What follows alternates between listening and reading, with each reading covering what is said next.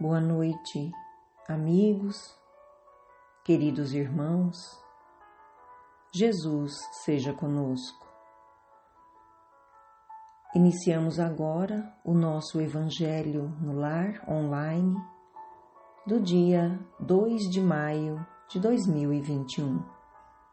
Atividade esta da Sociedade Espírita Allan Kardec de Goiuerê, Paraná.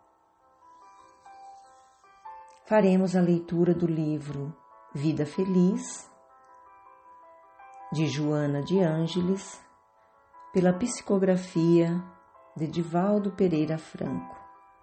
Capítulo 20 Jamais te comprazas no mal feito.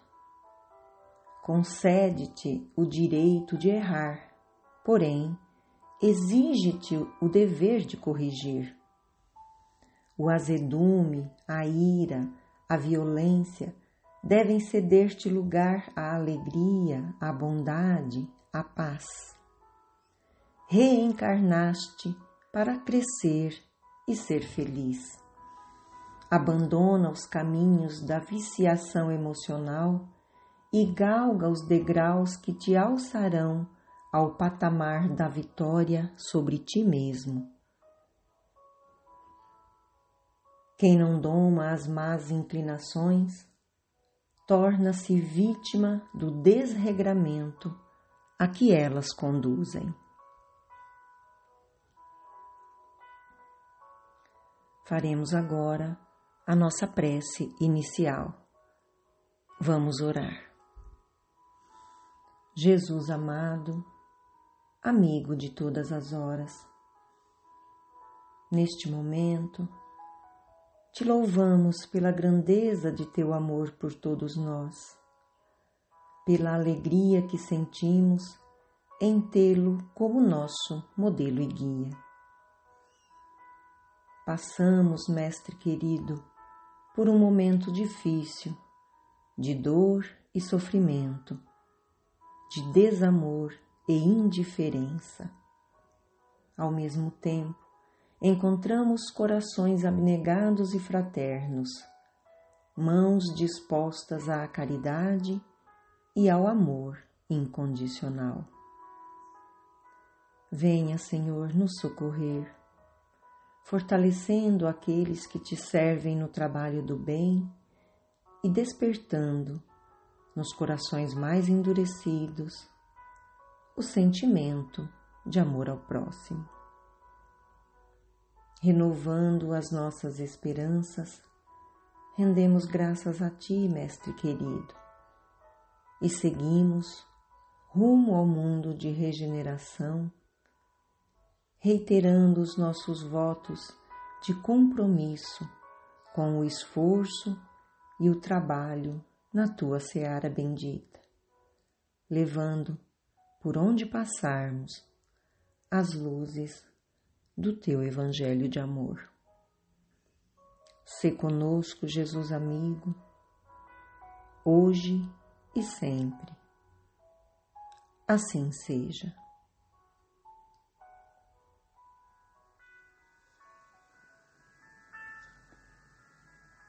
Leremos agora texto do livro Jesus no Lar, de Francisco Cândido Xavier, pelo Espírito Neio Lúcio capítulo 48 O proveito comum. Dentro da noite muito clara, os companheiros reunidos em casa de Pedro comentavam as dificuldades na divulgação das ideias redentoras. Muita gente se valia do socorro de Jesus buscando vantagens próprias. Certo negociante provocava o ajuntamento popular em determinada região da praia a fim de estimular a venda de vinhos.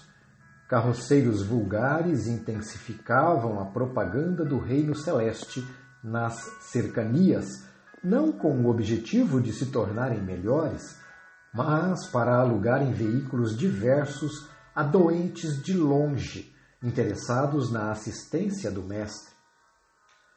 O parecer de quase todos os apóstolos era inquietante e desalentador. Foi quando o divino amigo, tomando a palavra, explanou. Certo filósofo mergulhado nos estudos da revelação divina possuía um discípulo que nunca se conformava com a incompreensão do povo quanto às verdades celestes. Inflamava-se de minuto a minuto contra os maus, os ingratos ou os hipócritas, que abusavam dos elevados ensinamentos de que se via portador. O mestre ouvia-o e guardava silêncio, até que numa linda manhã, vindo um aguaceiro rápido de estio, convidou-o para um breve passeio até o campo próximo, depois de refeita a paisagem. Não haviam andado meia milha quando avistaram vasta faixa de pântano. E o orientador, observando que o charco recebia a água da chuva, explicou: Eis que o lodaçal recolhe o líquido celeste e com ele faz imundo caldo. Mas existem batráquios que se beneficiarão com segurança e eficiência, porquanto se não chovesse, provavelmente estas águas escuras se transformariam em veneno mortal. Depois de alguns passos, encontraram poças de enxurrada nos recôncavos de terra dura e o mentor, analisando-as, acrescentou: Aqui a fonte jorrada do firmamento é agora lama desagradável. Entretanto, que seria deste chão estéril se a água divina o não visitasse? Amanhã talvez vejamos neste solo perfumada floração de lírios rústicos. Marcharam adiante, e detiveram-se na contemplação de algumas árvores nuas. A água nos galhos ressequidos parecia cinzenta e fétida, mas o instrutor esclareceu. Nestas árvores abandonadas, a bênção da chuva cristalina se fez pesada e sombria. No entanto, que lhes aconteceria se as dádivas do alto as não beneficiassem? possivelmente morreriam em breve até às raízes. Em poucas semanas, porém, cobrir-se-ão de ramagens fartas, servindo aos lares abençoados dos passarinhos.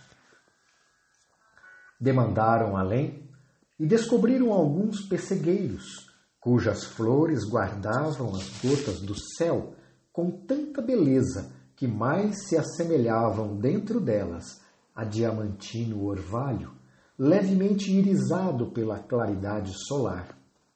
O mestre, indicando-as, disse: Aqui, as pétalas puras conservaram o dom celeste com absoluta fidelidade, e muito em breve serão perfume e beleza em excelentes frutos para o banquete da vida.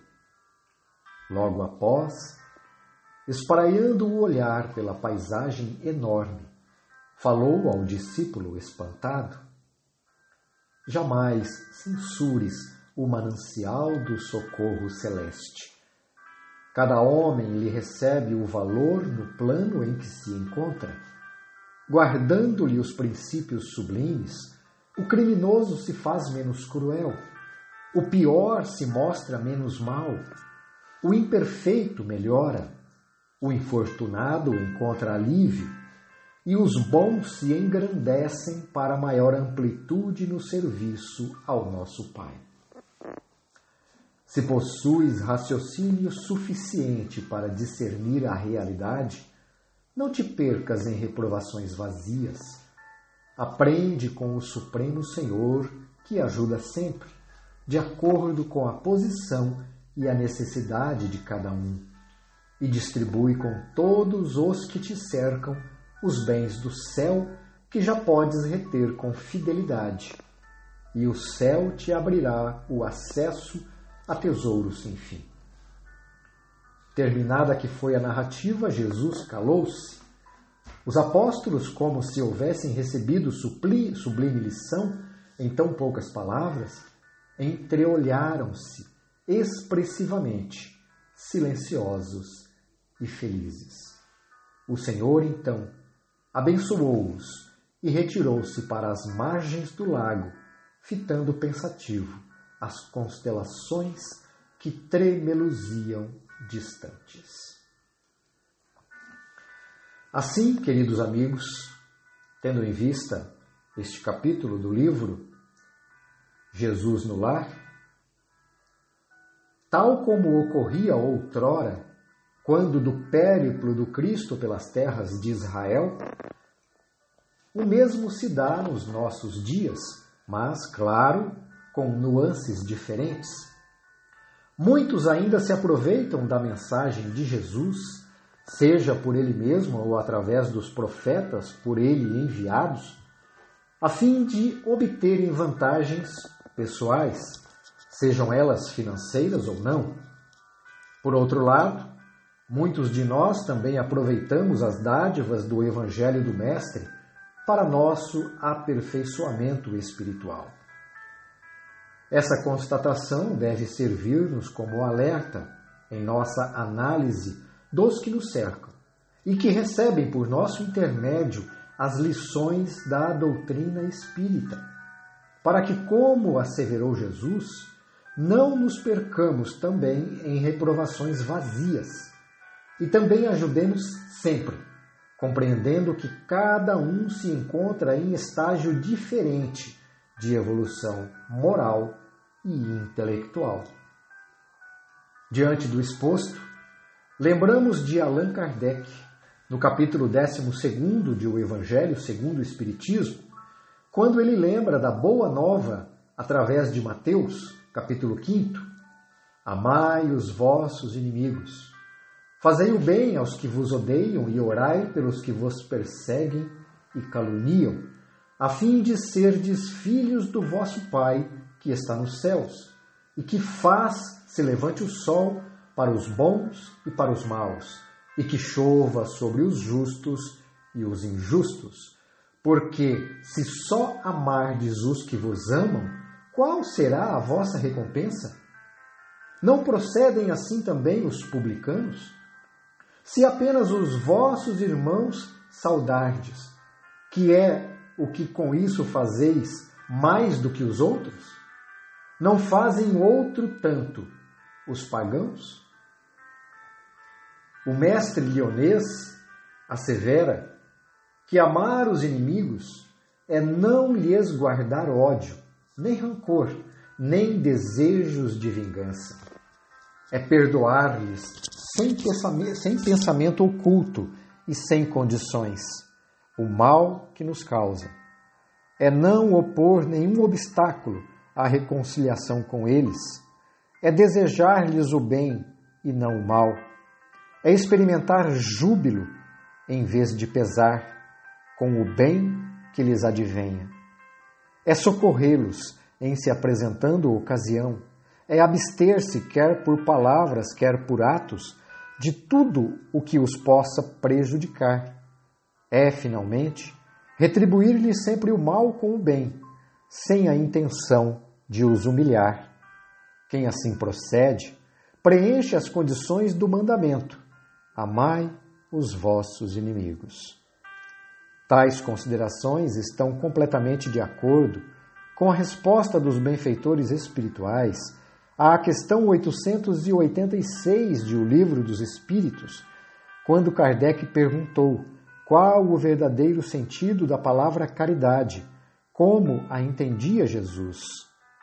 E os benfeitores responderam: benevolência para com todos, indulgência para com as imperfeições dos outros, perdão das ofensas. Allan Kardec ainda comenta sobre tal resposta. Quanto mais lastimosa seja a sua posição, tanto maior cuidado devemos pôr em lhe não aumentarmos o infortúnio pela humilhação. O homem verdadeiramente bom procura elevar aos seus próprios olhos aquele que lhe é inferior, diminuindo a distância que os separa. Sendo assim, irmãos, vejamos sempre no nosso próximo uma oportunidade de exercitarmos o amor preconizado pelo Cristo, sem nos preocuparmos com os resultados práticos no outro a partir de nossa ação.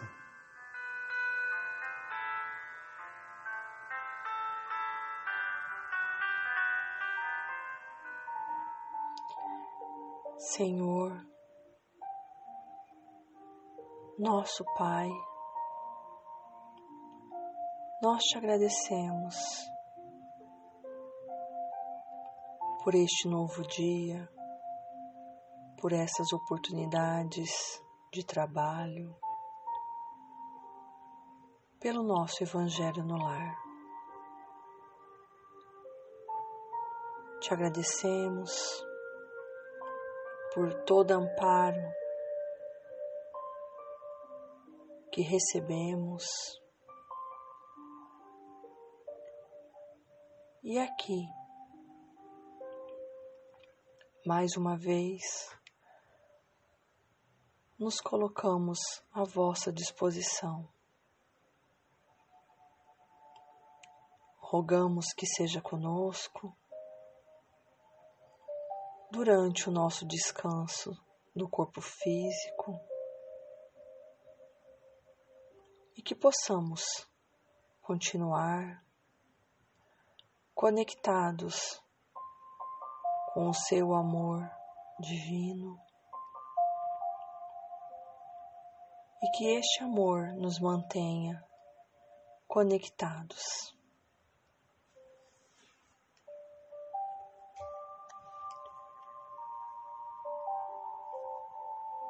Rogamos a vossa presença, a vossa paz, hoje e sempre. Assim seja.